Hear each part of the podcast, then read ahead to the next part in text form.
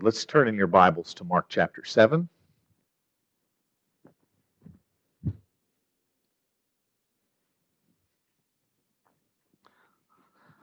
starting a new chapter in Mark.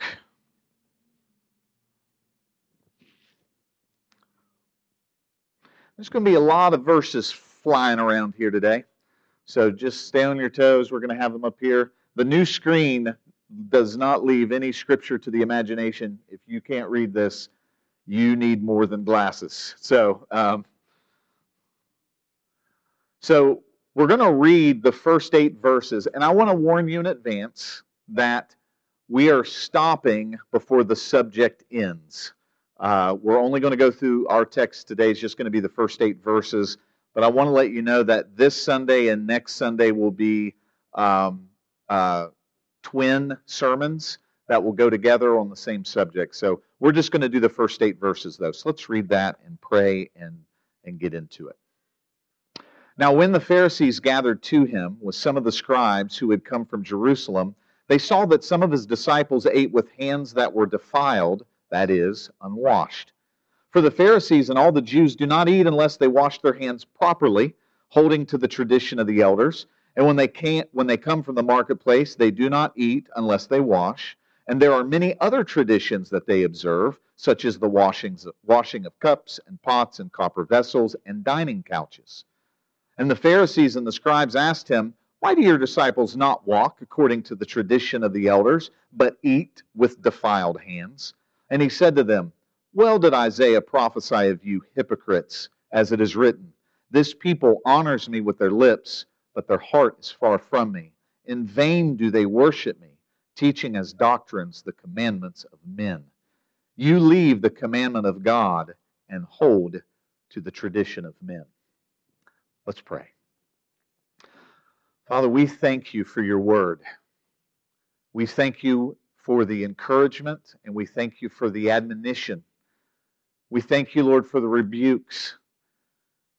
Lord, I pray this morning that we would not sit in the seat of the scornful and point our fingers and shake our heads at the Pharisees, but Lord, I pray that we would, with open hearts, receive what you may be saying to us.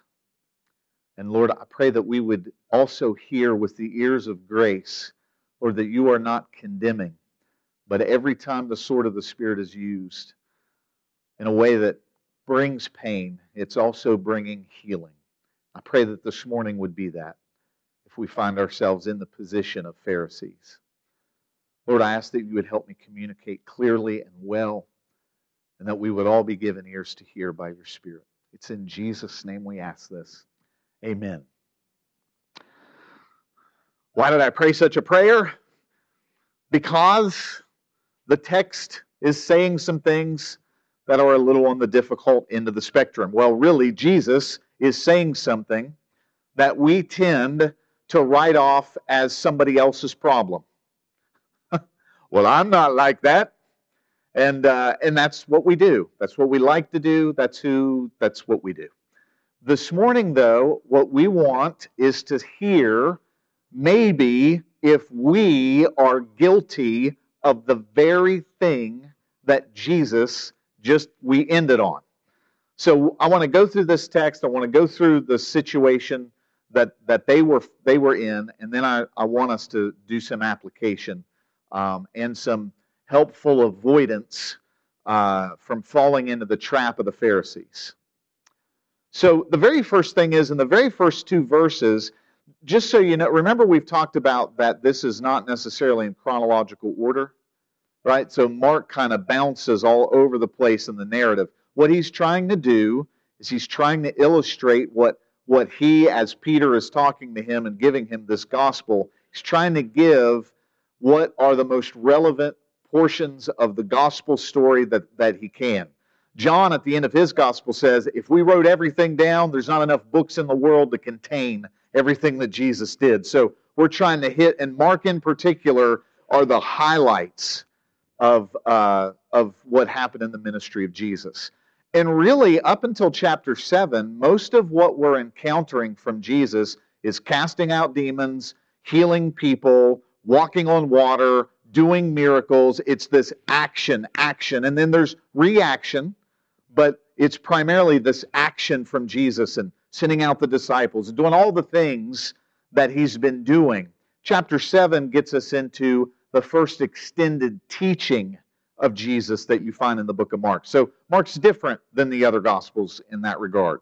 But keep in mind, too, who the audience is.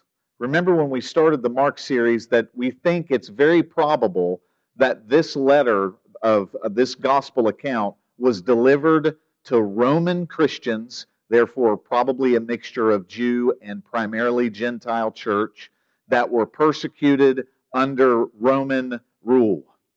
And so this letter and this, this gospel account is meant for them to hear uh, what Mark uh, felt led by the Holy Spirit was the most important thing uh, for them to get. So, just all that in mind, we jump in and we got Pharisees showing up and uh, some of the scribes, the teachers of the law, in verses 1 and 2, and they see some of his disciples ate with hands that were defiled. That is, unwashed. Now, for all the moms, and this I think of my wife most clearly when I see something like this, my wife is probably saying, well, they should be washing their hands, right? They should be washing their filthy, grubby, grimy, gross hands. Yeah, so I know, but that is not what this means.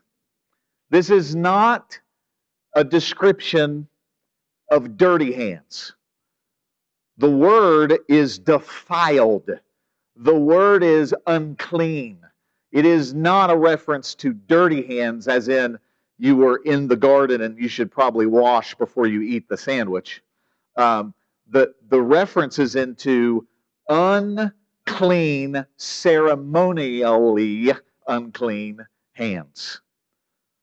Um, Jesus has already encountered some pushback uh, in the book of Mark with this kind of uh, frustration from the Pharisees. In chapter 2, he was eating with sinners.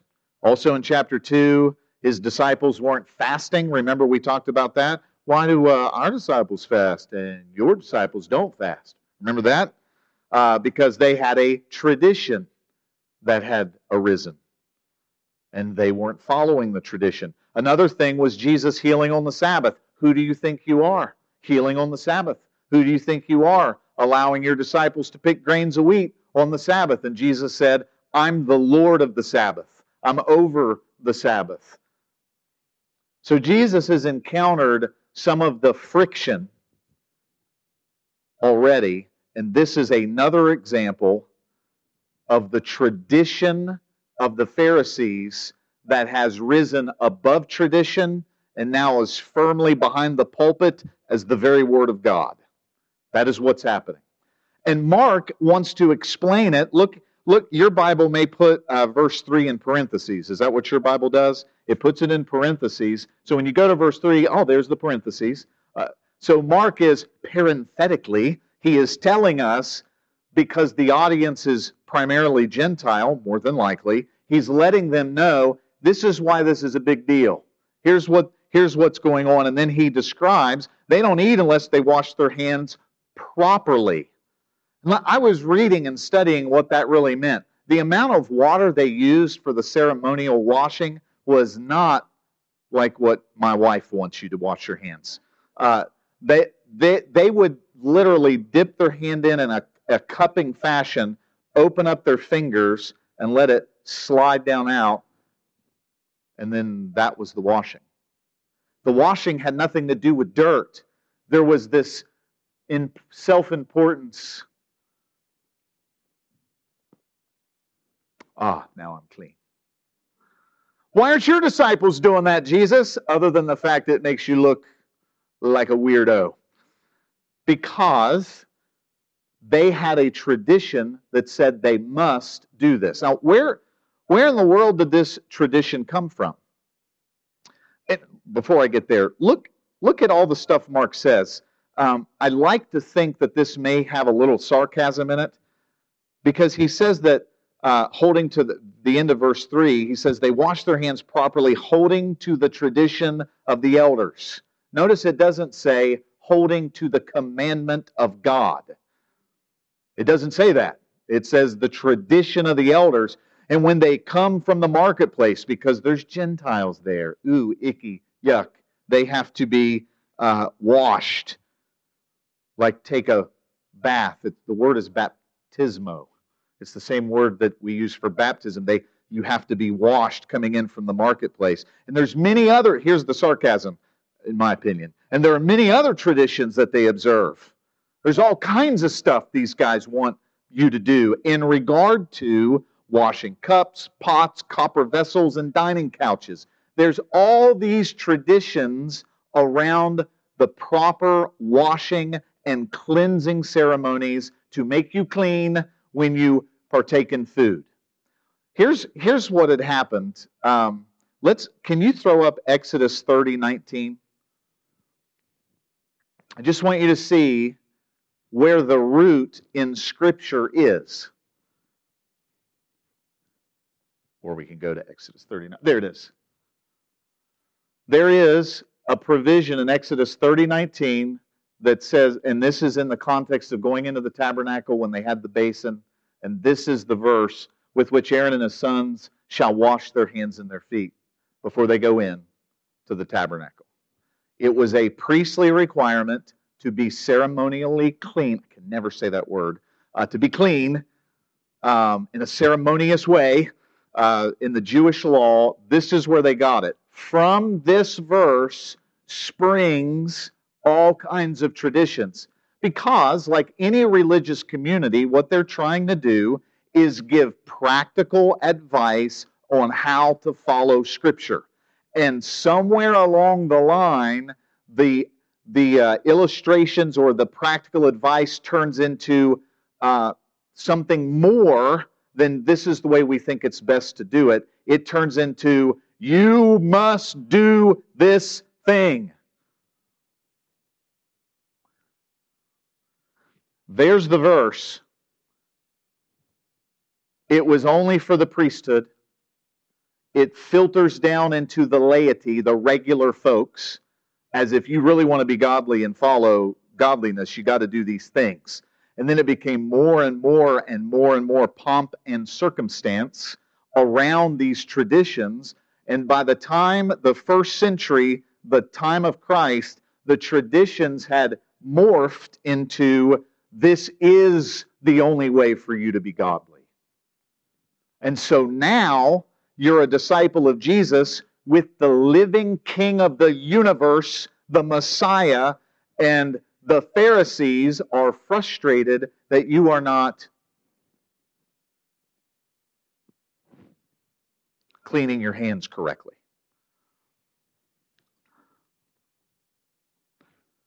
I don't know if you can see where this sermon may be going. Obviously, you can.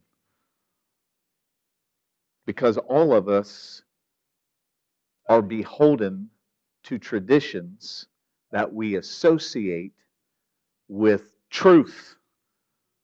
We just, we all do. And some people are more married to those traditions than others.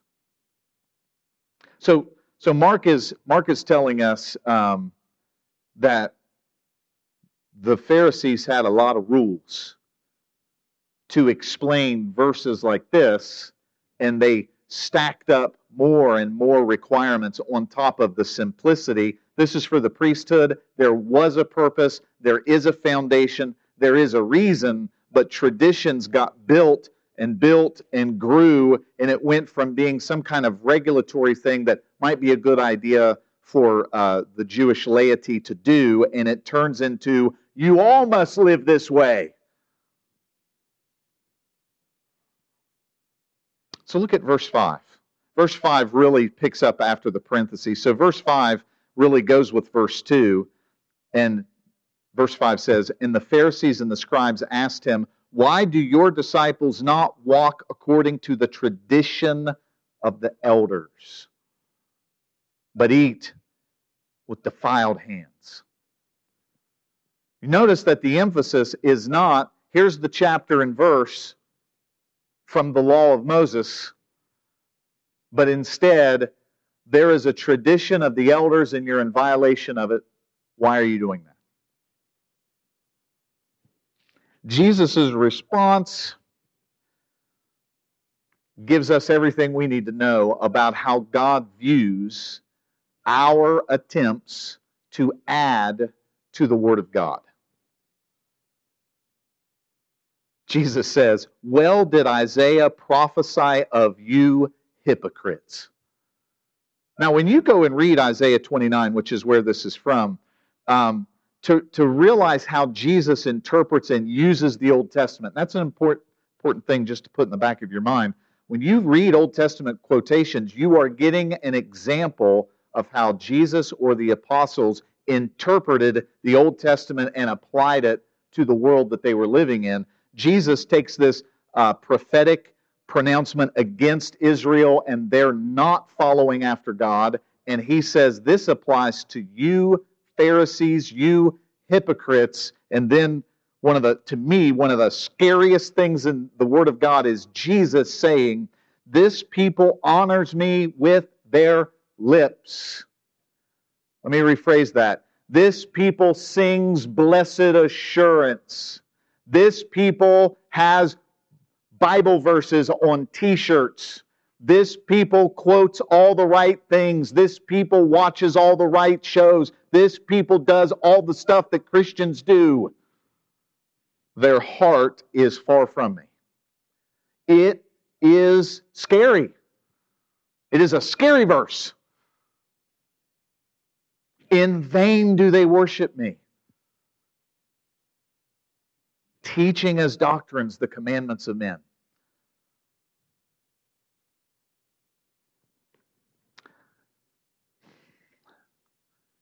It's also it's dangerous for me to preach on this because my own biases, my own feelings can come in here and I can start giving you what I think the doctrines of men are versus what the commandments of God are. So I want to I want to be very clear that everything that I say in any sermon has to be validated through Scripture. And that's true of every preacher, that's true of every sermon.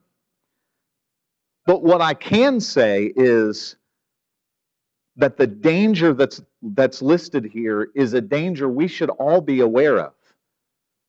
The ability of the human sinful heart, which we're going to get to next week in detail, this unique ability we have to be able to mouth words and go through motions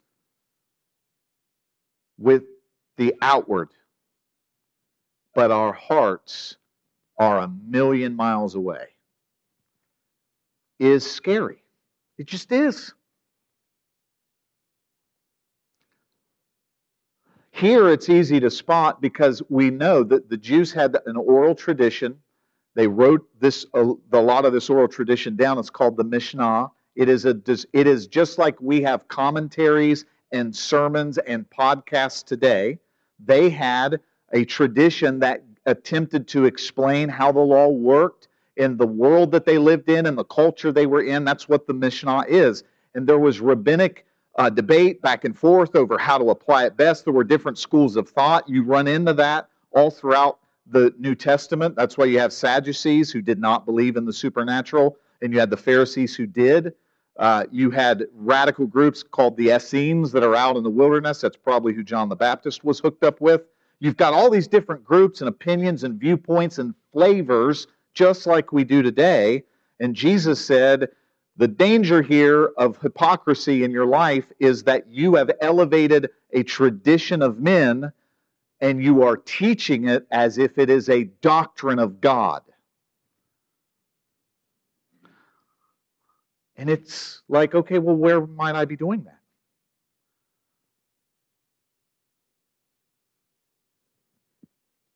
Look at verse 8, because verse 8 is really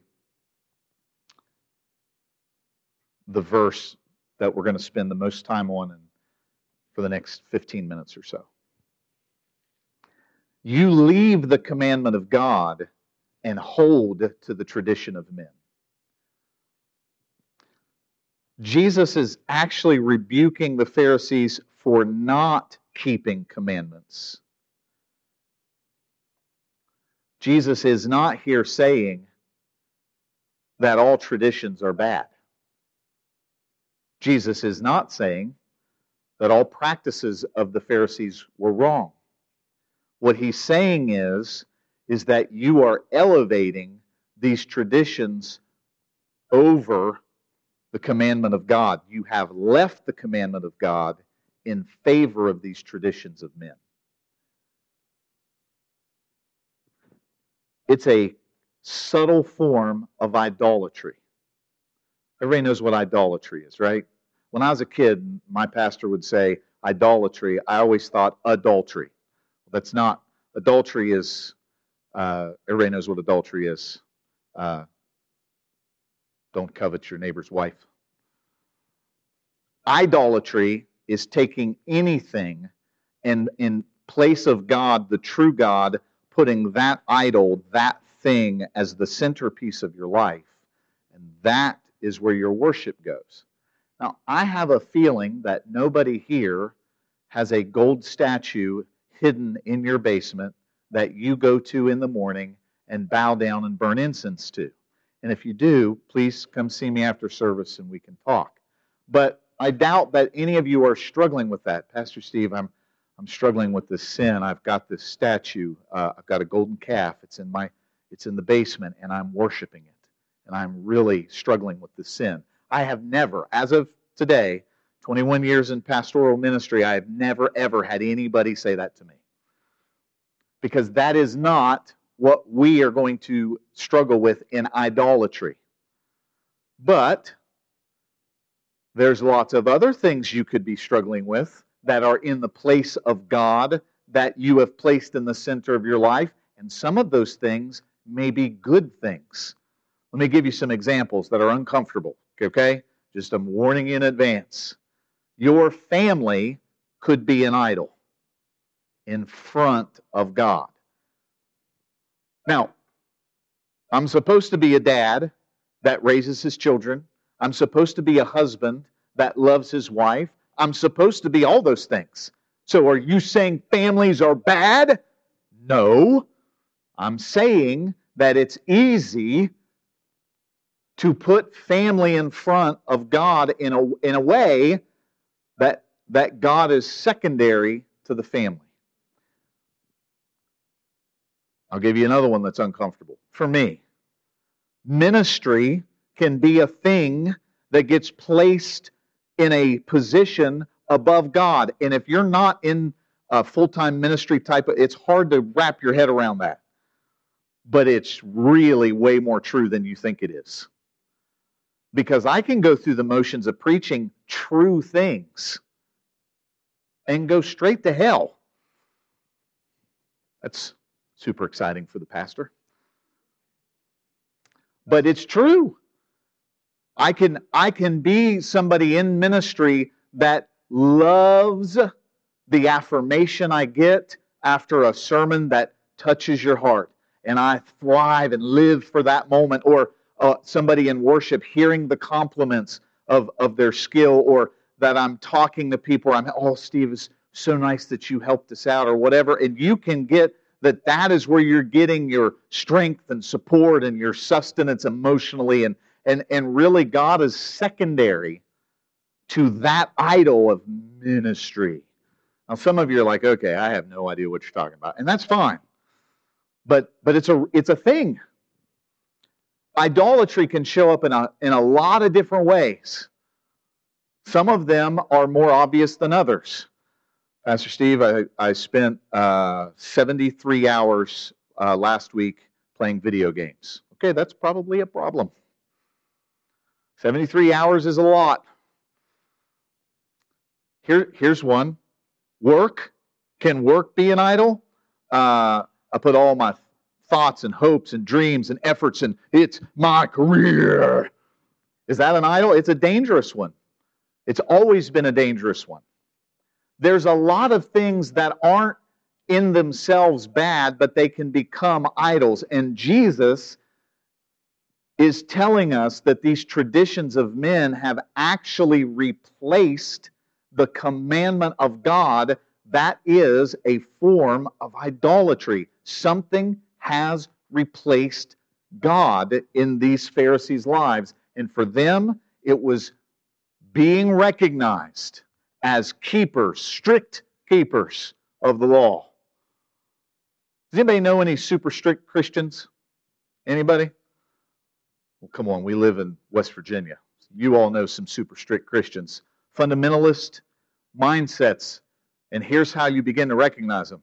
I haven't been to a movie in 35 years because I'm holier than how, and here's how I'll judge it. How many years has it been for you? Oh, last week. Okay, well, I'm at least 35 years more holy than you. Now, that's maybe a radical example, but there are people, and some of them are sitting in this room, and some of them may be preaching from behind this pulpit, that struggle with making comparisons with other Christians and all the horrible, no good, terrible, bad things you're doing that I consider to be the most important things that a Christian can possibly do. And we make idols out of things that are probably they've got a root like like the washing of hands has a root in scripture that morphs into this thing that is uncontrollable this gigantic list of commands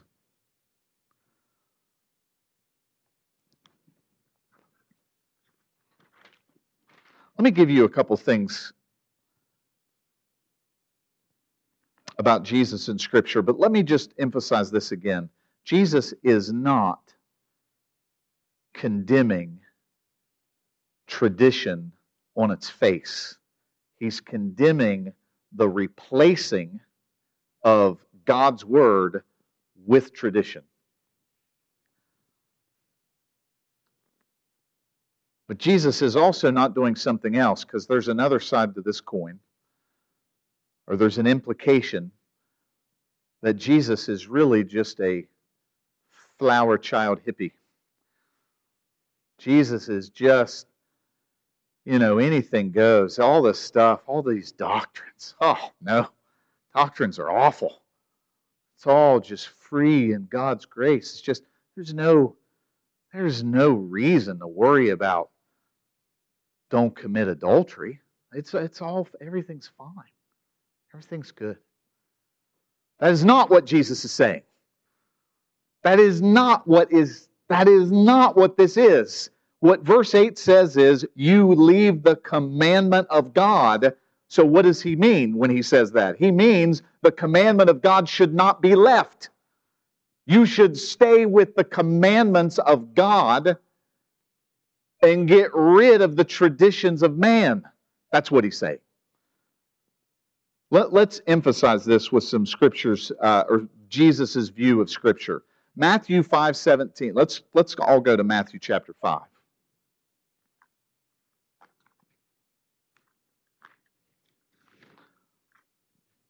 Famous verse.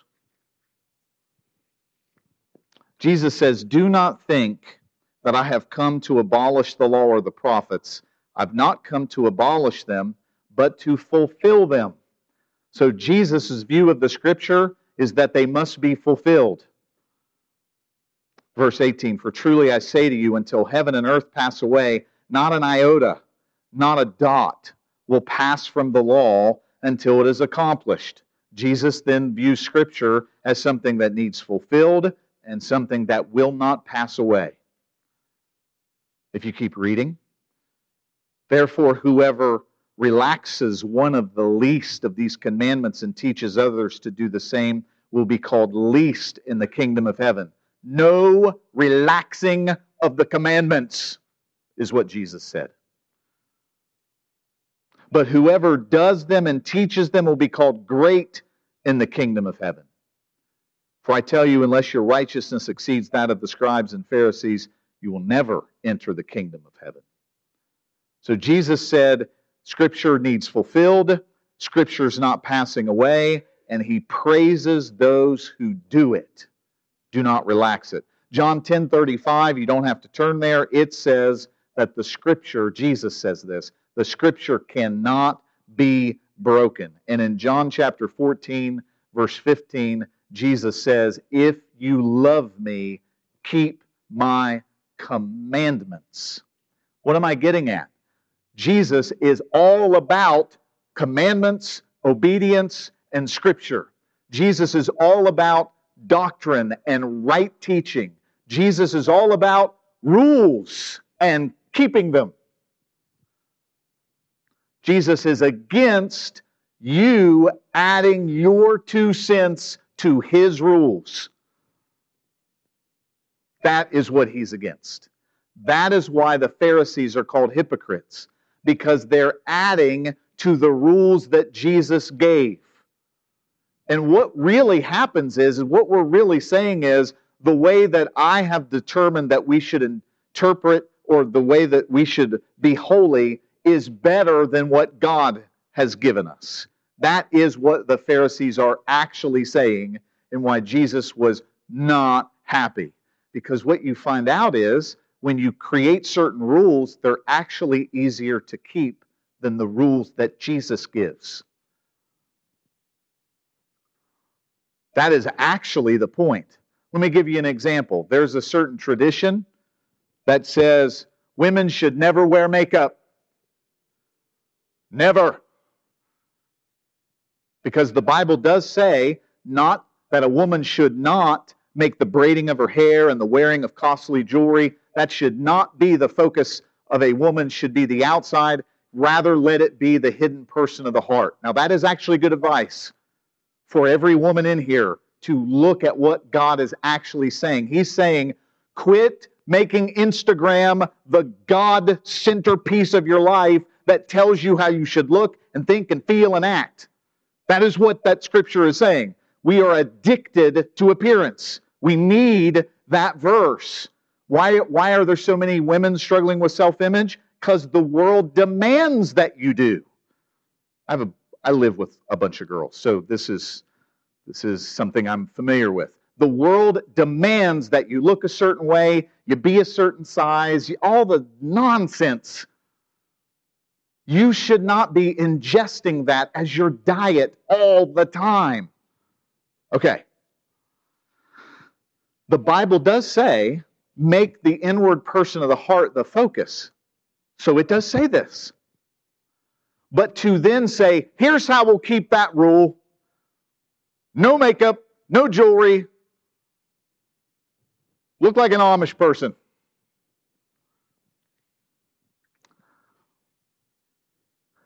So let's ask ourselves what that does. Is it easier to say, don't wear lipstick? Or is it easier to say, love your neighbor as yourself? Which one's easier? It's a whole lot easier just to give up lipstick. Truthfully, it's a whole lot easier to wear uh, really long dresses, and it's a whole lot easier for men to throw away all their jewelry. So I'm giving you an, a kind of an extreme example but it is a lot easier to follow those type of commandments than it is to quit being prideful, to quit thinking of yourself more highly than you should. Which one is easier? Well, it's definitely easier to give up lipstick and jewelry. It just is. The tradition of man, though it's obnoxious and difficult in one sense, is not life giving. It doesn't bring hope. It doesn't do anything but give you a bondage on one hand and pride on the other because ain't nobody else doing it like you. And so now you're in bondage and prideful, and you've got two sets of sins rather than just the regular sets. Religious sin is so deceptive because you think you're right. That's why it's so difficult. So it's way easier to just not wear lipstick. It's way easier just to give up on certain things and say, I am truly living for the Lord. When in reality, you may be worshiping Him with your mouth and your heart be over here.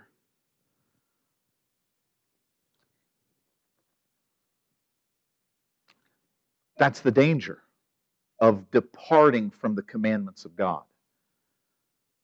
What I'm actually saying to you is that the commandments of God are harder to keep than the commandments of men, even though the commandments of the Pharisees were so burdensome. Jesus said, When you find a convert, you make them twice the son of hell as yourself. And that's the way legalism always works. The legalistic ideas of man are burdensome and they're bondage, and they give you pride when you do them right. And I, I, I will freely confess to you, I grew up in a system that said no secular music, no, no, uh, ever. You can't listen to secular music. You'll let the demons in if you do. Uh, I, I listen, but I also want to say there's some secular music that I'm not going to let my kids listen to. Why? Because it's preaching garbage. Can we learn to make the distinction rather than making a rule that says, never will you listen to that again? Can everybody make the distinction? If a song's filled with sex and drugs and and gross rebellion, that, that's probably not what the kids should be listening to, regardless if it's country or rap, whatever it is. It doesn't matter what the genre is, it's the words are what matter. all of us probably grew up with certain levels of legalism. The cure to legalism is commandments. The cure for legalism, the commandments of God. That's the cure for our legalism. Because Jesus Christ, according to, in fact, everybody just turn there, Galatians chapter 5.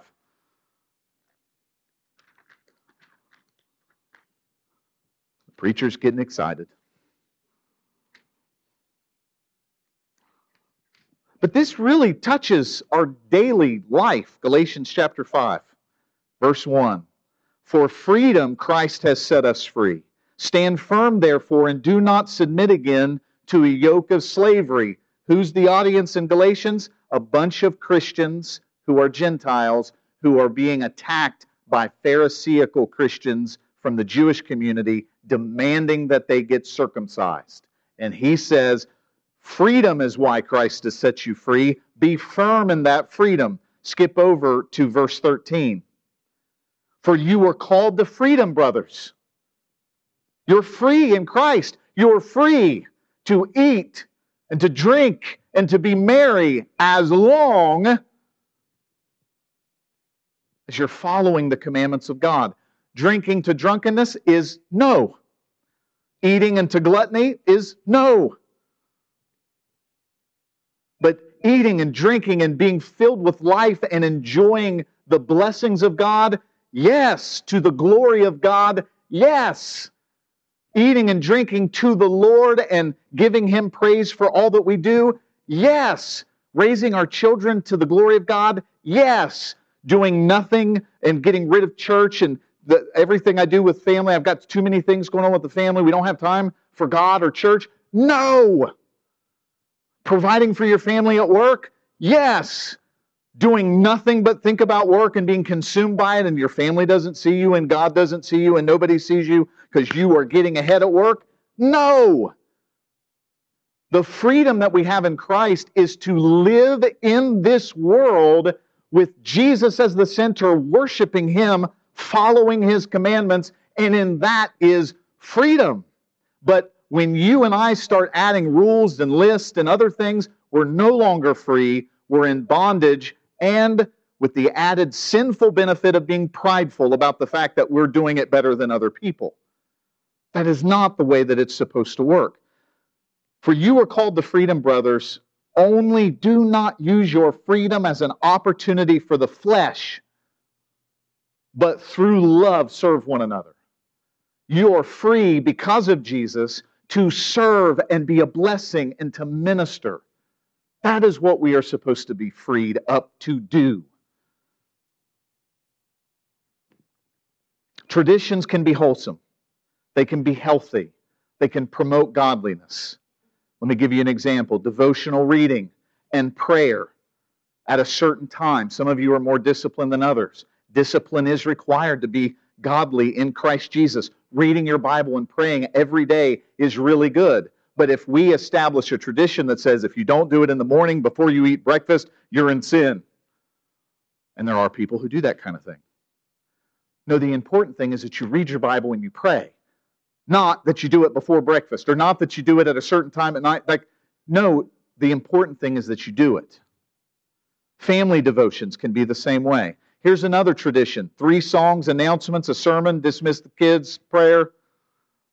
Oh, that would be what we do every Sunday morning. Is there anything in the Bible that says that's the way church has to be? No. They didn't even have announcements when Peter was in charge. Well, maybe they did. The way that we do church is not the way that they did church 200 years ago. I believe that you got, listen, when I was in Africa, we don't even remotely do church the same. In Uganda, this is how they do church. They start sort of at a time, and they only started on time because Americans were there, I promise you. They just start when they start, and it just goes all like day. And this is the way a church service in Uganda was like there were like 14 people, it seemed like, that had drums, and they were just pounding on the drums, and we were all sitting around, and some people were up and some people were down, and they were singing and clapping and dancing and shouting and singing and clapping and dancing and shouting and singing and clapping and dancing and shouting. Stop! Let's take up an offering. And then they preached for about 20 minutes on an offering, and then they were singing and clapping and dancing and shouting and singing and clapping and dancing and shouting, and kids were everywhere dancing. There were people leaving, there were people coming in. It was nothing like church here. And then somebody gave a sermon, and it was like two hours long, and then they were singing and dancing and clapping and shouting and singing, and that's the way their church service was. Is that wrong? Nope. Would it work here? Nope. We can admire it. When you when I was there, I'm telling you, I was weeping because they weren't singing and dancing and clapping and shouting out of some kind of need to prove that they had a cool rhythm section in their church. They were singing and dancing and clapping and shouting because there were babies dying in their villages and they need Jesus. That's why they were singing and dancing and clapping and shouting. Some of them were singing and dancing and clapping and shouting, and they had devastating sicknesses and other things in their house, and they were there worshiping God because He was God. And is that inspiring? Yes, it is. I think that God allows cultures to do things the way that they do without trying to force and bottleneck a tradition on any given generation or any given culture because he's he's totally fine with us in our culture doing whatever we do as long as it is within the commandments and it's centered on him and it's worshiping him that's what he's after is the heart and the heart wants to keep his commandments. Because when you get a new heart from Christ, remember what the prophecy is in Ezekiel 36? I will take out the stony heart, I will put in a new heart, I will write my law on their hearts that they will keep my commandments. That is what being in Christ means. So we're free in Christ to keep his commandments, and we're free to not follow the traditions of men. Christmas, Easter, Thanksgiving, that's a tradition. Is it necessary? Nope. Are we going to do it? Yes. Can it become idolatrous? Yes. Can Christmas lose its meaning? Can Thanksgiving just be about the turkey and the football? Yes. You better not make it that. I'm going to eat turkey and watch football. But is that going to be the point and the purpose? No. You and I, as Christians, have to take all that we do to the glory of God. Not just as lip service. If you recognize that your heart is not with Christ at all and it's, oh, I have to, when you start feeling that, oh my gosh, then you need to go to Him and say, Lord, help me. My heart is a mess my desires are misplaced. I have probably traditions that I'm keeping, don't even know that I'm doing it.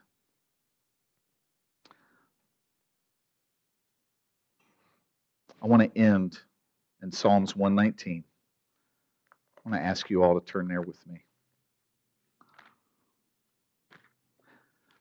I feel like telling you that the sermon will be continued next Sunday because this theme doesn't stop at verse 8, it just gets started. And I thought if there's any place in our Christian life, in America in particular, where there's confusion, it's over traditions of men and the doctrine and the commandments of God. And that's why I wanted you to, if you take anything away from today, take away that the commandments of God are what bring freedom. If you want freedom, it's in keeping his commandments.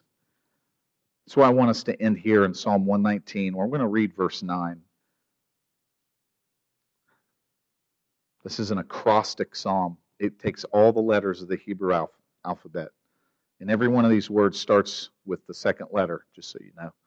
It's the whole the whole psalm. That's the way the psalmist did it. It's the longest one in the Bible. And every single verse is about the scripture, the commandments, the law. Listen to the way the psalmist talks about this and then just wonder, ask yourself, have I ever felt this way about God's word? Verse 9 How can a young man keep his way pure? By guarding it according to your word. With my whole heart I seek you. Let me not wander from your commandments. I have stored up your word in my heart that I might not sin against you. Blessed are you, O Lord. Teach me your statutes. With my lips I declare all the rules of your mouth. In the way of your testimonies I delight as much as in all riches. I will meditate on your precepts, fix my eyes on your ways. I will delight in your statutes. I will not forget your word. The language of delight, the language of longing over the commandments of God.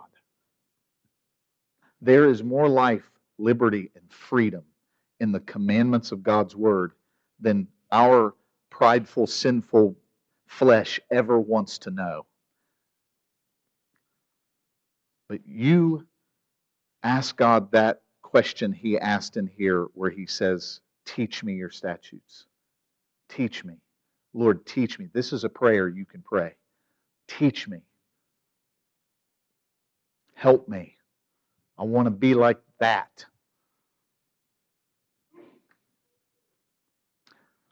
I want to have everybody stand up. Make sure you come back next Sunday. We're going to end here. We're going to continue this theme. It's actually very liberating to hear in the simplicity of Christ that if I will take the scripture and just live it and do it, and where I'm falling short, ask God for help to do it, that is where real freedom is. Trying to keep a million rules is not the freedom, but following His rules is the freedom that we need. Let's pray. Father, we thank you today for your word. It is a lamp to our feet, it is a light to our path. Your testimonies are always sure. And I ask, Lord, that you would show us wonderful things from your law this week, this day, that you would eradicate the traditions of men from our lives, that you would alert us by your Spirit through your word where we are guilty of it. Lord, not so we can wallow in guilt and condemnation. That is not what you do. It's so that we can live free in Christ. I pray, God, we would all long for that freedom that comes from following your word. Lord, be with us this week. Let us shine like lights. It's in the name of Jesus we ask it. And all God's people said, Amen. Church, you are officially dismissed.